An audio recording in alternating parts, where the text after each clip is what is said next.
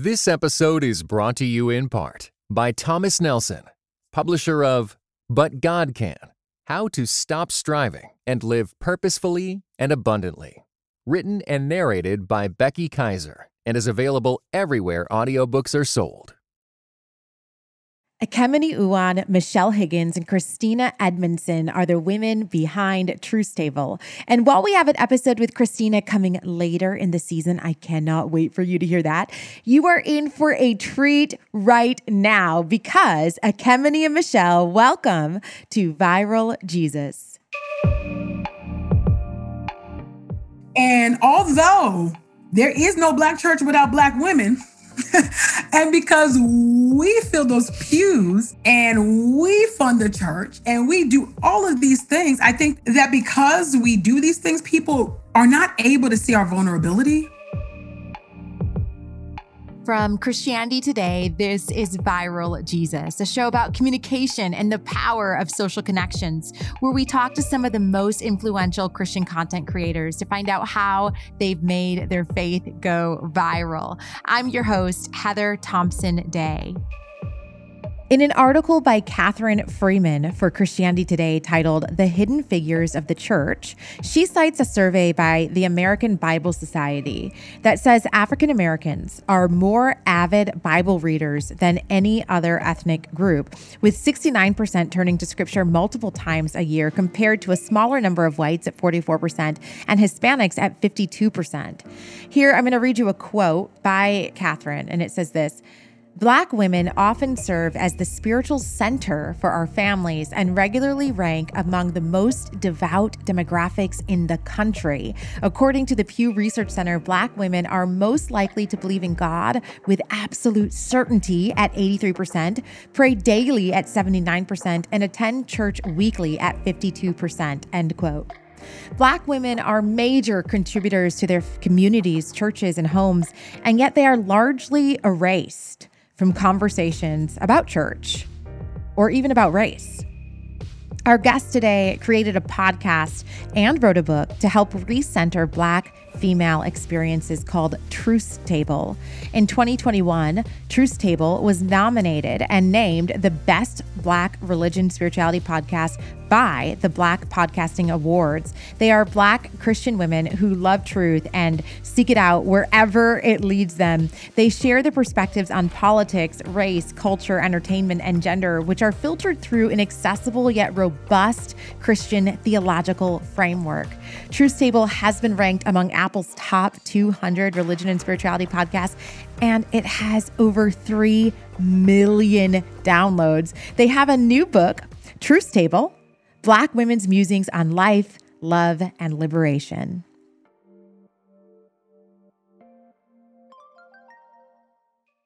Well, I am so excited to have you both with me. Thank you so much for coming on the show. Thank you for having us. Kemini, talk to me a little bit about what went into the decision to make this book.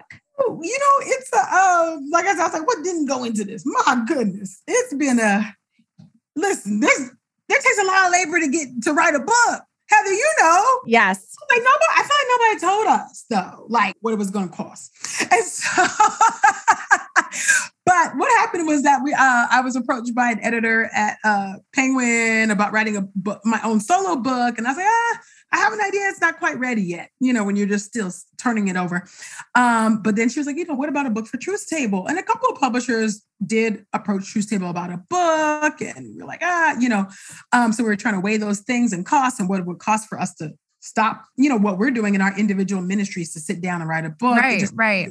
Sense yet. And so paying, so um, the editor reached out and we were like, okay, we kicked it around again. And then the pandemic began and everybody started pivoting and it just made sense for us to take that time uh, well we're still in a pandemic but you know but to take that right. time during the first season of the pandemic to okay let's let's write a book. Let's put our thoughts into uh, an actual book. And so uh, so yeah so we got our deal in um summer of 2020 and okay. here we are. and here we are. And you guys have had so much success with the podcast. And now I'm, I'm sure this book is going to be super successful. Can you talk to me a bit, Michelle, about when you guys came up with the title Truth's Table. What is the meaning behind that? Where does it come from? I think initially we were kicking around receipts for the podcast. This was. I so, actually like that. Okay. But then there's a there is a receipts podcast. So so, so you know, we didn't they you know they beat us to it. Um, but naming the book directly after the show right. and then adding on this idea of musings really helps to um, situate the reader into a context. If you're new to Truth's Table, if you don't know about the podcast, um, then you can still settle into the book knowing that these are Black women's musings under three particular headings. If you are familiar with the podcast, you'll hear some content and honestly we're answering questions that people have asked us over the past couple years um, doing you know various episodes but much of our content can be settled in these three headings um, of life love and liberation. And i don't you know I, I think it just worked out perfectly that we would name the book and then give it this um, really nice sub caption so that uh, people feel and know that that subtitle is us giving you a little extra warning like this is not going to be um, all disorganized, um, but also it's not going to be, you know, don't look at it as a textbook unless you feel like using it as such. Don't think of it as a Bible study. It's it's what we are feeling. It's our stories. It's very theological, but there's a lot of biography in it. And you know well. what? I've been going through it for the last week, and it's extremely conversational too. Mm-hmm. And I want to say that. And I think you guys did a really good job at hitting all these different female experience topics. So I want to go into some of that. I'm going to start with you, Michelle. You say in your chapter, you have the section on protest that you were nervous to share with your church community that you were supportive of the protests that were going on during Mike Brown.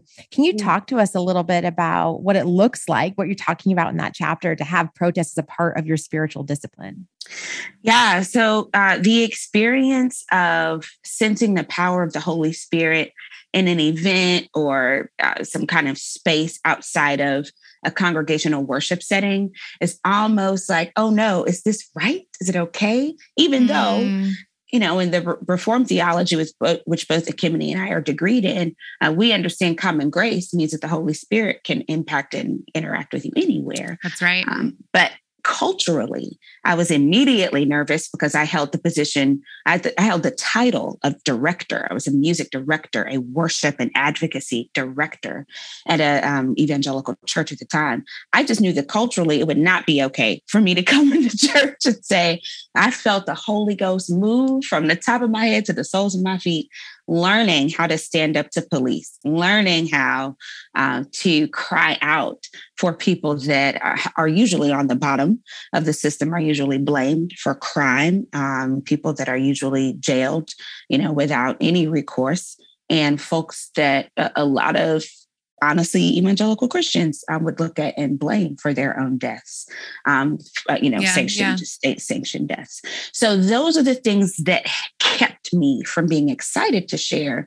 I, I do believe that my witness became no less of a protest in its own way. And that's why I needed to go back and to search the stories of Jesus, the words of Jesus, yeah. to see how even he, in the presence of his church folks, um, boldly did a protest that turned out to be for everybody's benefit. Ekemini, you have actually, I think it's the first chapter, and you say in there, you know, this is the one I was the most nervous to write when we started assigning chapters. And it's a chapter where your section is on colorism that you're talking about. And I want to read to you a line that you say in there. You say, How is it that I have been saved for over 15 years? and a member in a variety of different Black churches, but have never heard one sermon about colorism.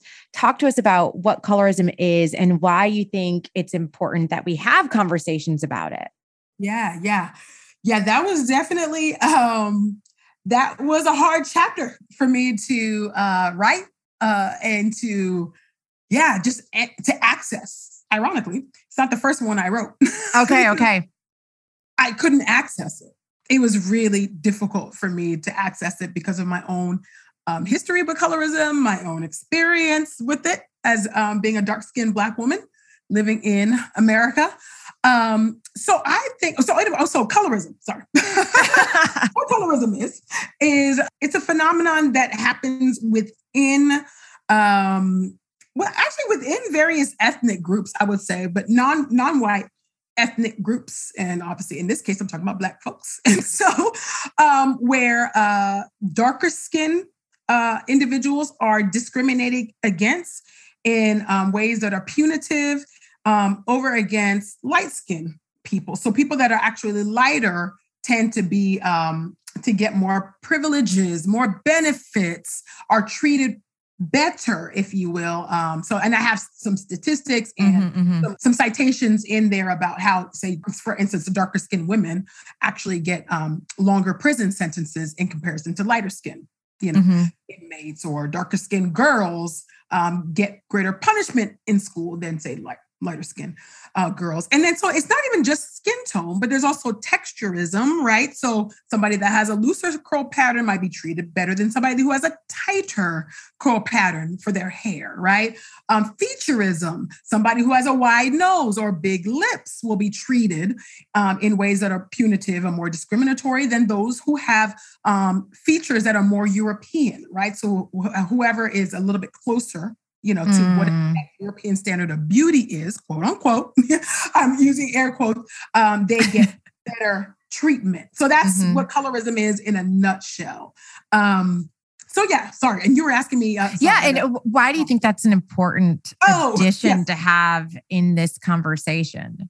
Well, yeah, I, I do. I think it's really, really important that that it's not enough to be, I think I say it in the book, it's not enough to be anti-racist. Right. You got to be anti-colorist too. Mm-hmm. Because if we don't understand um, the layers of oppression, that it's not just racism, you know, that it's not just that, that there is colorism that also informs the way that, in this case, Black people, you know, are treated in this country, then we are we're really going to to miss like some of the ways that we can begin to do some repair um, and to be begin to really affirm people you know what mm-hmm. would it mm-hmm. mean for me to hear my pastor any pastor have said you're dark and beautiful but you know shame on those you know who would want to make you be ashamed yeah of the fact that you're dark to make you ashamed of the fact that your lips are big, to make you ashamed of the fact that your nose is wide and broad and whatever, you know, um, whatever the, the thing is, the hang up, right? Where people are discriminating against you uh, on. I, that would be so powerful to have yeah. heard you know and so i had to do a treatment on colorism it, it's so pervasive and such a big issue in our community i just i couldn't not do it and i know how it's impacted me in some very legitimate um, and quantifiable ways. And we know we know statistically this is true. The first time I started really looking into it, I think, is after Meghan Markle um, did the Oprah interview. I wrote an article about this for Newsweek because um, I was reading a bunch of the statistics after that when they were asking her how dark they thought the baby would be or yes. something like that, which and so, why do you think it is in the Black community that there's this resistance to that conversation? I mean, I don't know that there's really a resistance. I do think it, it I feel like it comes up every couple of months, to be quite honest. Okay. I, do, I do think we have the conversation. I think that that we don't get beyond the conversation mm. sometimes. Now, I do think that we don't we don't hear it in the church though. That's mm-hmm. where I, I will make a distinction. I think that we do actually talk about colorism, but do we move past talk? That I have not really seen, right? To really begin to like, okay, how can we really begin to make some repair and really in some tangible ways begin, you know, to um, you know, to dismantle um, um colorism in our community. That I have not heard the practical on that. Now, in the church, I haven't, now in the church, I don't think it's talked about. Mm. But it is, it happens. It's pervasive. Right, you know, and right. I've seen some of those, those historical um, examples of how that's happened um, in the church. I, I think that sometimes people don't have sometimes I think people don't know how to enter the conversation and they don't know. I don't think that they read scripture from a lens where they can actually see that, oh, there's some themes of colorism actually popping up here not that the not that the Bible condones colorism. No, no, no. But I do think there, like I, I raise up in the book instances where mm-hmm. people are remarking about their dark skin, mm-hmm. you know, and feeling ugly or mm. not lovely because they are dark, right? Mm. And so, because scripture is describing that, not prescribing, but describing yes. that. And so, um, so I, I, just don't think people always read scripture with. Sometimes they read scripture with a sanitized lens. You know, obviously this is kind of from our Western context, but I think sometimes we miss a lot of what's in the canon, to be honest. And so I think that we, it's like, okay, let's let's begin again. Let's go back. Let's revisit this. And so in some ways, that's that's what Truth's Table is doing. Actually, we're revisiting a lot, of, a lot of texts, some sacred texts that have been preached 50, 11 different ways. Right. and we're like, uh, wait, did you consider this? Because this is also happening in the text. And so, so that's what we're kind of we're that's what we're doing, re-engaging um, yeah. scripture from the lens of, of black women. These are our musings, the lens of black women, but it's our lens. You know, but all of you do, but specifically the two of you, and the next couple questions I'm going to ask um, are really vulnerable in this book and sharing your own personal stories. Um, you, Ekemini, talking about singleness, Michelle, opening up about your divorce. And as somebody who serves a lot in women's ministry specifically, I was really happy that you guys did that because in women's ministry, these are the conversations that women want to see God in, right? A lot. And there's this disconnect sometimes in our faith and what we're experiencing in our real lives. Michelle, you open up about your divorce in the book. What do you think is a message you think Black divorced women need to hear in their faith communities about this? Yeah, well, th- thank you for that question. I think it's one that um, can be difficult to answer, not only because of the stumbling blocks that we have culturally, um, but because of the way that we have interpreted um, what what God wants for people, what God wants for marriage.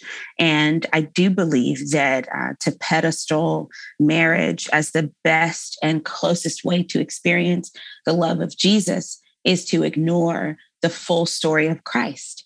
And the full story of Christ is um, that the law, the commandment, the bond that Jesus gave us is literally to sacrifice self as the greatest love um, for friendship. And so I think that for divorced women, especially divorced Black women, there's a strong message that I can only hope all three of our lives um, deliver. And that is um, that you will always be the bride of Jesus. Yeah. And your source, your experience of love um, is vast it is immeasurable. It is as big as the Trinity is. Mm-hmm. And because of that, there are going to be hard times. I mean, I still go through difficulties. Um, I'm an ordained pastor now. It does not stop people from talking about the fact that I'm divorced. Mm. Um, I still go through tons of difficulties between just being single, but also being single because of a divorce, and uh, a lot of the interpretations of scripture around uh, marrying a divorced person, putting you in danger of adultery. And these are things that we throw at each other or we choose to sit and attempt to challenge one another around. And my if i had a word to give our sisters who are going through who are contemplating who are not sure of or even have a friend that they don't know how to comfort who is in the midst of or, or on the other side of divorce is that god sees every single thing that you can't get yourself in front of right now. And the more that you lean into and feel surrounded by God, the more you will become acquainted with a savior who is, acquainted, is acquainted with grief. And the more you will begin to lean on, sometimes it's new friends, friends that you didn't know you would make through a very particular type of pain that often old friends have a hard time entering into. It's very difficult for people to watch a sacred relationship crumble. It can also be an opportunity to be vulnerable and forgiving before folks even open their mouths. I equate mm. it to women who are big and pregnant and getting rubbed up when they go to Walmart. You can't shop at Target without somebody touching you. Now, are you going to touch a lady who does not appear to have a, a pregnant belly? No. Um, divorce is that awkward subject that everybody thinks they have a Bible study on. Mm. And so, how are we becoming more and more and more like Jesus, who chose to go to these desolate places to commune with his Father when the crowds were too much, and who chose to still, still forgive, still heal, still stay among the people who really needed his witness, despite the fact that his witness cost him so much. When, when I minister to divorced women, especially Black women, I tell them that your struggles, your pain, your suffering, Jesus already died and rose again so that it would not kill you. And so there mm. is no mm. guilt in you having to go away. You know, I said in the chapter, I was made to take sabbatical and I didn't think that it was smart. But, you know, on the other side of it, I'm like, you got to disappear. You got to disappear. Mm. And I truly believe that we are terrified that the reality of our changing lives is going to hurt us. It's going to damage us to the point where no one will respect us again, especially if you're the one filing. That hurts a different way. Mm. Um, but what what is factual is that God will always see you as both their bride and a precious baby girl who deserves the kind of protection that sometimes Black women have to get on their own. And so leaning into that and really finding comfort in the story of a savior who knows what it's like to need community and be abandoned at the worst moment um, and still to go into a time and a space of protection um, in the room in the house of, of his own origins. So i do i encourage women to connect to their origins um, to connect to the fact that god made them. God is their dad.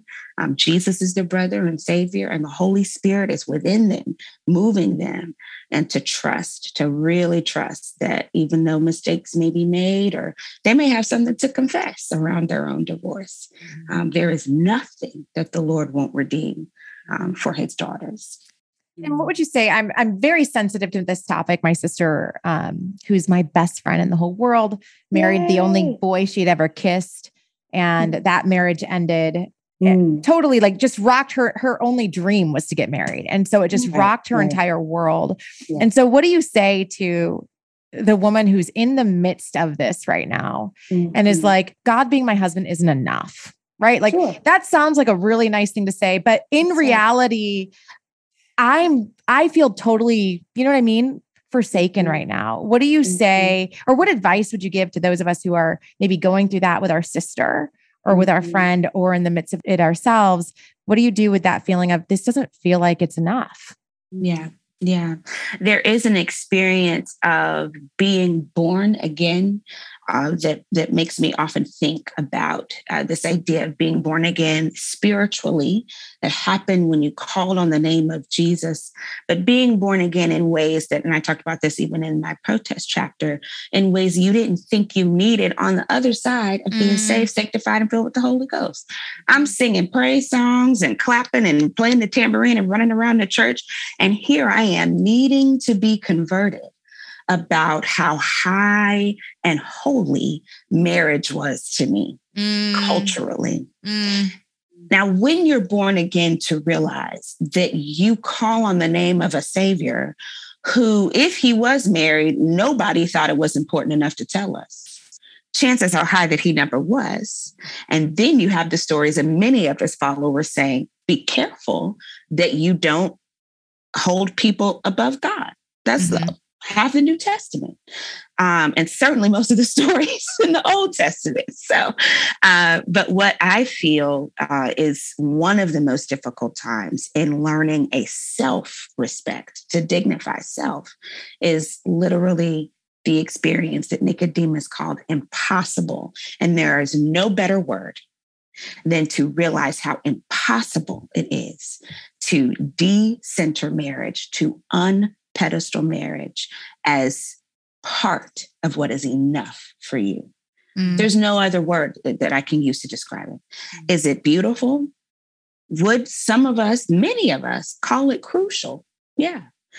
But when we get to that enoughness, it does take being crawling back up into God's womb to be born out mm. of the womb of the Trinity, from whence you actually came, the birthplace of your soul. You got to go back there to realize as you were born, you are enough.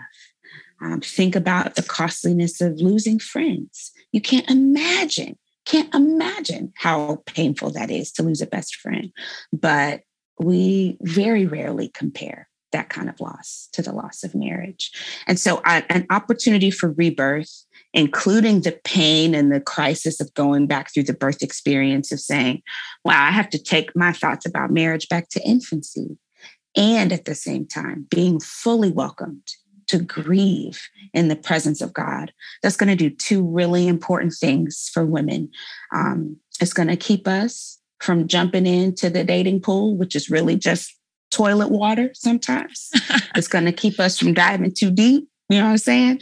Going on too many dates with um, you know, folks that really should be our brother in Christ. Right, know? right. so knowing knowing who you are, knowing yeah. that worth, knowing the struggle of knowing what is really enough and what you really just desiring, even a godly desire can come second to realizing that you have to grow once again. You have to grow all over again, precious, hungry caterpillar, um, into knowing that you are enough because you are in God. This episode is brought to you in part by World Relief, an organization that partners with the local church to serve the most vulnerable. Around the world, increased conflict, the lingering effects of COVID 19, and disasters caused by our changing climate have left millions of people in desperate situations. Many are fleeing their homes and are facing starvation, persecution, and more. These overwhelming challenges cause many of us to wonder can I make a difference? The answer is simple Yes, you can. When you join The Path, World Relief's monthly giving community, you partner with World Relief in bringing hope and transformation to the millions experiencing vulnerability around the world. And when you partner with your monthly gift by September 30th, your first year of monthly gifts will be matched dollar for dollar up to $25,000. Double the impact of your giving and visit worldrelief.org slash viraljesus today.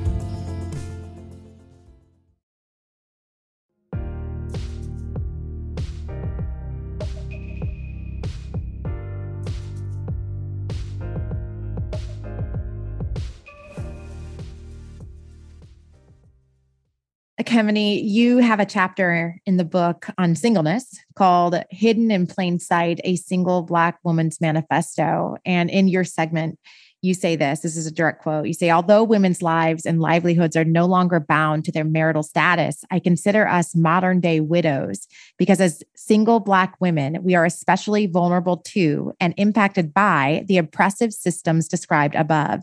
As such, where possible and needed, I believe the church requires a more expansive use of the benevolent fund, which is typically reserved for the widows, single mothers, the bereaved, struggling college students, and the sick and shut in. But this also needs to include single Black women, our modern day widows. Talk to me a bit about how you think the church can better serve single Black women. Yeah, yeah, I'm glad you lifted that up. One of my interventions. And so I think it's really important. And there's been, a, I think, an ongoing theme, well, in history, period, but it's really come to the fore in the past couple of weeks um, with the controversy that happened at, I think, the Golden Globes when the woman, uh, who shall remain nameless, um, you know, unfairly attacked Serena and Venus Williams. Mm-hmm trying to undermine their accomplishments, right? Right.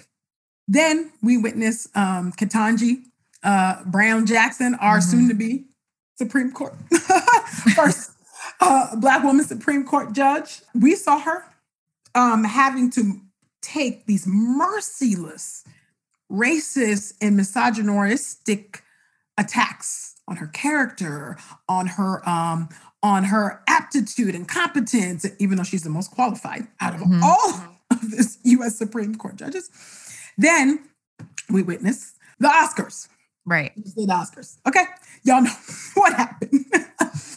and um, again, you know, all of these themes of Black women um, being almost backed in a corner, um, unprotected, yeah, um, uncared for, um, assailed, simply because they're Black women honestly it's, it's not because they don't have the pedigree It's not because they don't have the skill.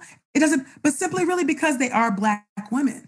And so we move through the world, um, you know, and, and, and as Zora Neale Hurston, like we are treated like the mules of this world. Mm. And although there is no Black church without Black women, and because we fill those pews and we fund the church and we do all of these things, I think that that because we do these things, people are not able to see our vulnerability. Yeah. They're not able to see that we need to be protected just like everybody else. They don't see that maybe this person is in need. We, you know, we have, we have that saying, you know, like, I don't look like what I've been through. Right. You know, in the black church, we got that, you know, I, I, I'm blessed you know, and highly favored, but I don't look like what I've been through. Like, you know what I'm saying? I can't tell it all. You know, I mean, like, we got all these things that actually do kind of, I'm not gonna lie, they do aid in our like protection. Like, oh, I got this, I got this. But but a lot of us don't really got, got this, mm-hmm. right? Behind closed doors, crying is we're, we're crying ourselves to sleep at night. We're tossing in our beds because we have deep anxiety you know, about the responsibilities and weights that we have. You know, we're caring for other family members, sending money to other other family members. We're, you know, black women, we're aunties. We're taking care of nieces and nephews, chosen children, right? Because of what I laid out earlier in the chapter. Yeah. Correct. And so, so you know, there's some very real things. And then, and then just obvious, just the um the financial, the potential financial insecurity due to the absence of marriage Mm-hmm. Which is also a reality, not for every Black woman, but that, that is also a reality. And I can speak as a single Black woman, and I could tell you how my life would be um, um, improved if I was married to the right. uh, godly black man. Um, so, but because it can also go way south if you're married to the wrong person. Right. But let's just say we're talking about the right godly person that, that God has for you. I can tell you how my life would be improved. I could. Tell, I would have five books by now if I could do what my counterparts do, mm. right? A lot of them are married. A lot of them have that stability. And so mm-hmm. they can mm-hmm. do that. They're not on their own. They're not having to, you know, hustle mm-hmm. really to make ends meet and do those things, you know. So I feel that, you know, and that's and that's to be very transparent. And so I do think the church would be served by asking, Are you okay, sis? Yeah and wait for the answer. And then ask specifically, health wise, are you good? Have you had a physical?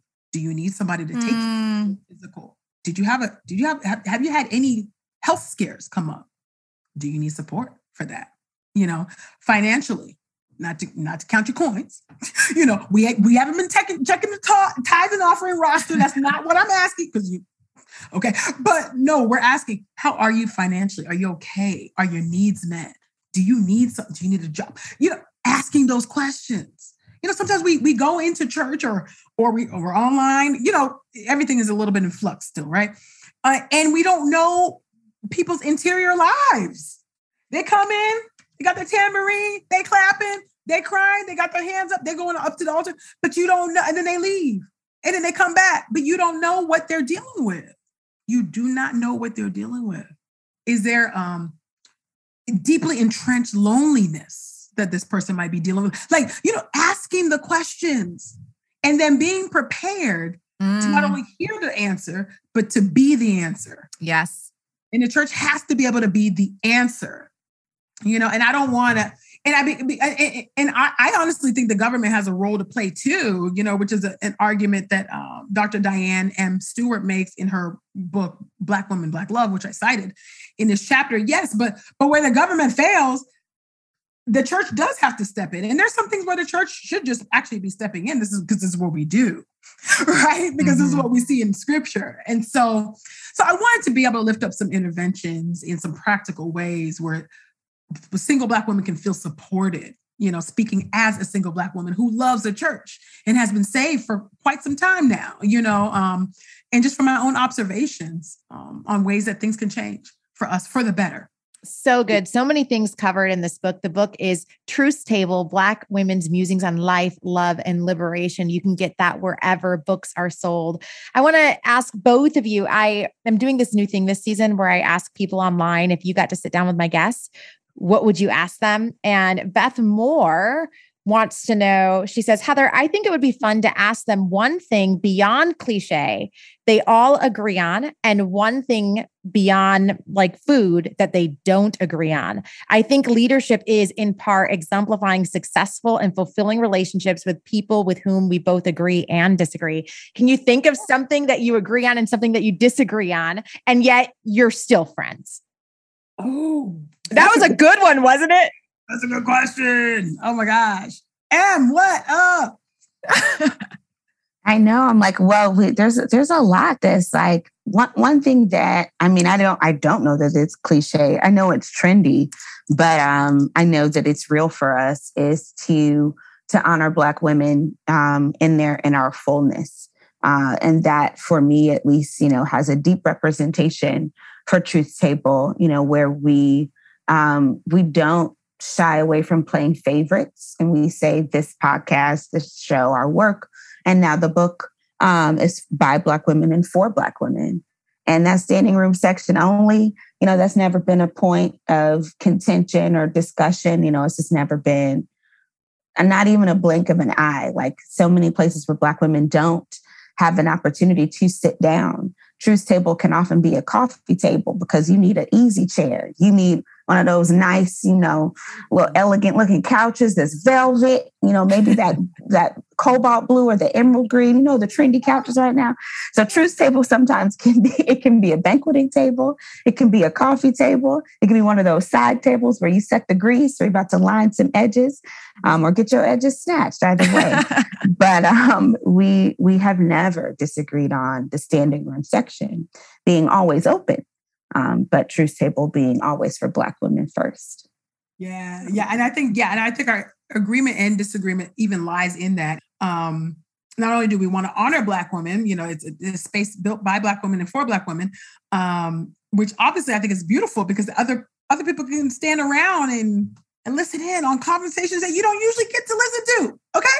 And so, so, and you can really learn from our vantage point. But, but I think uh, in honoring, I think where you really see honor is where you, where you do disagree. Right. it's like, mm-hmm. okay, we don't agree. Like we had a whole episode about um abolition. We don't agree. Police abolition. We don't. Like, you know, so so we interviewed Michelle, okay, help us to understand. I think myself and Christina, we know that there needs to be a change though. Like, you know, I would say that even for me, I'm, I'm beyond reform, but I'm short of abolition, which I I explain on that episode. I can't, oh, ask an abolitionist. That's the title of that episode.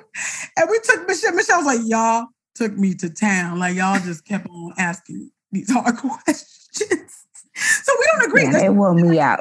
Oh, yeah, we have a similar political bet, but we don't we don't agree on every right right political issue. We just don't, you know. And so I think that's one that comes to mind. But I think where the honor comes up and what it means to be built by Black women and for Black women and being midwives of culture for grace and truth is that we don't agree on everything. like, you know, but we can still have communion. We can still be in community. We can still be in fellowship and love one another you know, um, and you're just not going to hear us having knockdown dragouts. It, that's not what we do. We just don't do knockdown dragouts, even behind the scenes. That's just not what we do. We're not catty women. That's not what we do. At Truth Table, we're going to always try to honor one another, be respectful, and try to find a course forward or a way forward. You know, where, where there's disagreement or there's a fork in the road. You know, so which is inevitable in any uh, friendship, really, in a, any real friendship. I love that. Let me put it that way, you know. So I would say that's something that you know I think uh, that just came to mind, and I just like I was like, oh yeah, abolition. we got our we got a look, you got you got to listen to our analysis to hear yes. the whole thing. It's not like we like shut it down. We you know we got it. You know we got some nuance. Got some nuance. I want to end every interview by asking my guest this question, and I'll let each of you answer it for yourselves. We are called Viral Jesus for a reason. Virtually all credible historians, Christian and non Christian alike, agree that there is plenty of evidence that a man named Jesus actually lived and walked this earth 2,000 years ago. How can we, 2,000 years later, best communicate who Jesus was and what his mission is for us today? Either of you want to take a stab at that first? That's a great question. Um, I think Thank that, you. yeah. And I always, I love knowing the you know, where the name of a podcast, like a particular yeah, show, cool. comes from. Yeah, it's good history. Um, and I believe very deeply in doing what Jesus did um, and knowing that you ain't going to be him. And that's by God's design. so um, Jesus gave us on the 14th chapter of John, I think he said, Greater things you will do. I have to go away. I need to leave. I need to get out of here. I need to send the advocate, the helper, the comforter, the guide. Uh, and for many, for many, many, many of us, the Holy Spirit has not been enough because you know they're invisible you know the holy spirit dwells in you. It's the mm-hmm. ghost of jesus. And so i would encourage people uh, to hold to cling to the words of the lord who said you will do greater things in your context beyond your context the things that held jesus back literally logistically in the ancient Near East are things that uh, have not held us back for some time. And so to have care and humility with the story of a man who said, I came to save the world and not to condemn the world. And then to look at the history of Christendom and see how we have come to save, to serve, and to refresh and to nourish, to offer communion. Have we offered communion or have we offered condemnation? Uh, these are the ways that we can dig back into the story of a Christ who told us we would do bigger and better and more and gave us the spirit to do so across so many dividing lines. Um, for me, that's through the lens of Blackness. Always has been, always will be. And for a lot of our other brothers, sisters, and siblings, it will be through the lens of their own context. Mm. So I, I like to follow the words and the path of Jesus in context. He preached at the Pharisees, he healed the sick in his community, he did what he could do for brown skinned Palestinians. And so for me, that is looking at Jesus and saying, I, I want to live in a way that brings material condition change to Black people. I want to live in a way that liberates the most oppressed and that strengthens and lifts up those who have been the most exploited. And I think people working in their context through a theology of divine humility to commune and not condemn. Uh, that's the strongest way, I think, to hold people accountable and to invite them into salvation. Love that, Ekemini. Yeah, uh, so good. Um, that was good. Ditto to what Michelle said. the end. No, um, I was. I would say, you know, um, yeah. As you were thinking, I was like, oh, I so many ways to describe Jesus. My, I mean, so many names, so many names. I mean, right. um, you know, when I think about what Jesus came to do, was sent, you know, here to do um, by his Father, I just think about I don't know. I, think about King Jesus. You know, King Jesus came to do cosmic battle mm. against evil, against the devil, against sin, you know, in all its forms, you know. Um, and and I I hope by God's grace. And so and and, and he did that Mm-hmm. so he did he did justice and righteousness, right? You know, uh, you know, and so he there's like no there's no um like real there's dichotomies in God, but there's there's there's no te- there's no um hypocrisy or like tension. Like God is both God and man. It's tension for us because we got finite minds. So we're like, how how's he the lion and the lamb? How's he the Alpha right. and the Omega? I don't get it. Like, you know what I'm saying?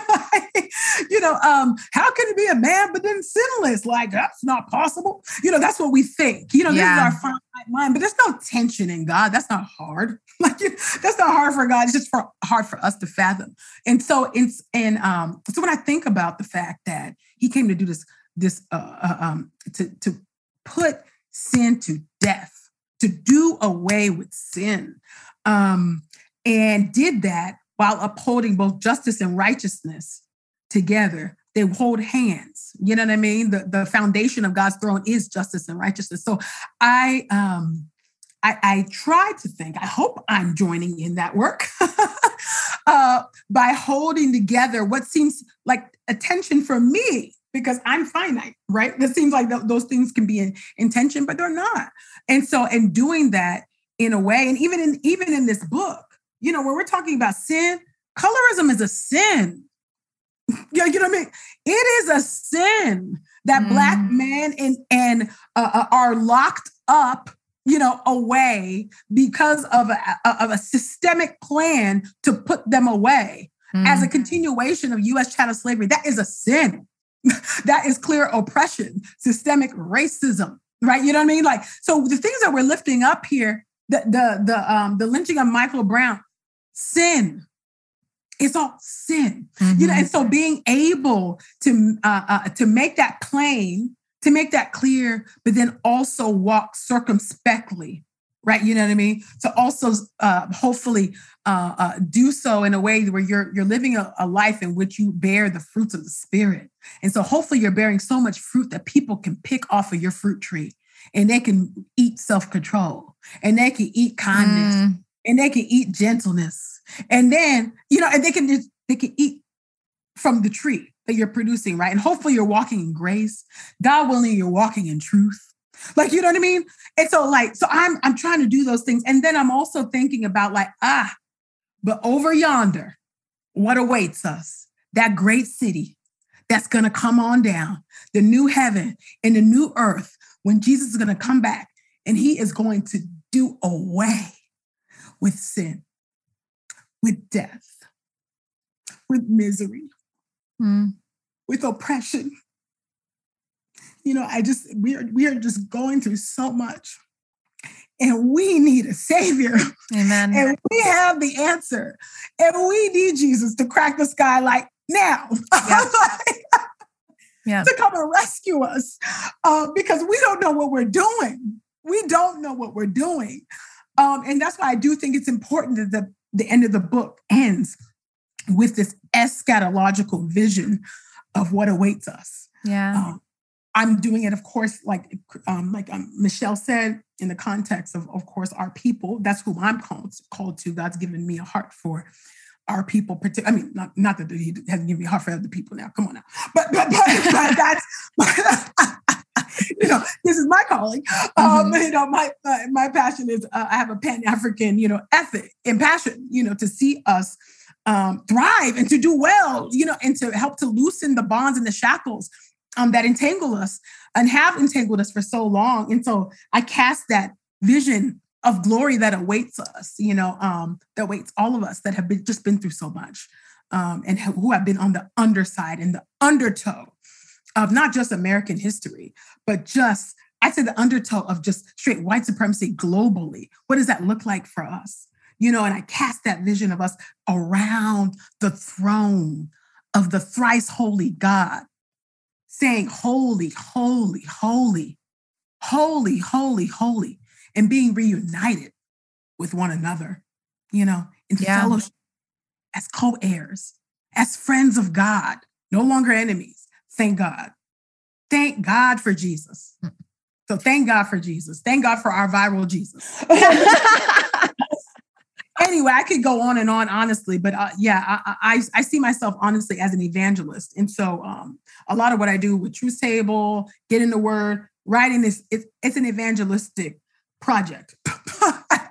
with people, you know, and we do care about these things. Thanks to Ekemini and Michelle for joining us for this week's episode.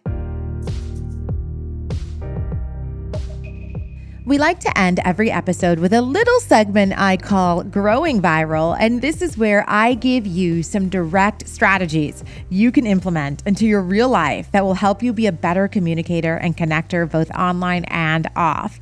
Here is your Growing Viral homework. I have some pretty specific homework for you this week.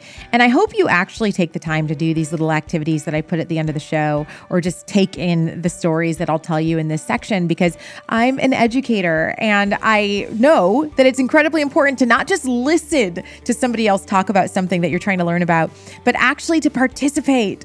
Participation is crucial in whether or not we retain information. So I want you to go to YouTube and watch a TED Talk. This is your homework. I want you to go to YouTube and watch a TED Talk by Kimberly Crenshaw called The Urgency of Intersectionality.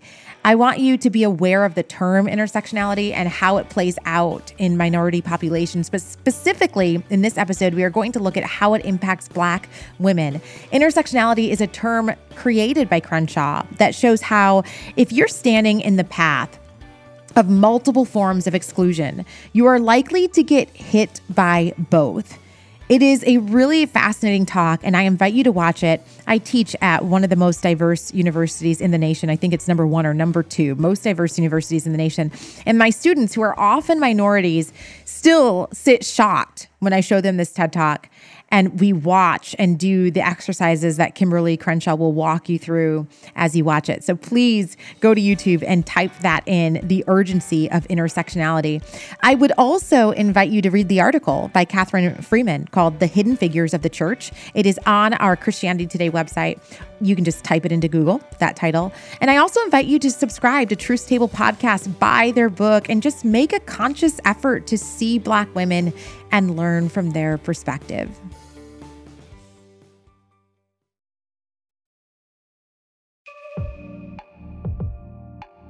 Viral Jesus was brought to you by Christianity Today. I've been your host and creator, Heather Thompson Day, producer and audio engineer, Lauren Joseph, and executive producer, Ed Gilbreath.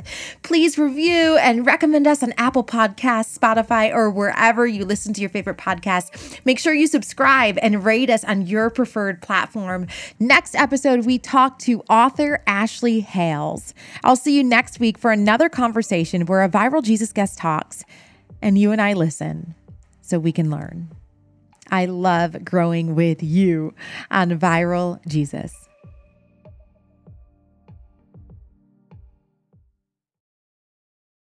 This episode was brought to you in part by the Areopagus Podcast, two clergy of different traditions, Father Andrew Stephen Damick and Michael Landsman, discuss encounters of historic Christianity with other religious traditions. How do we engage with those who believe differently? Listen wherever you get your podcasts.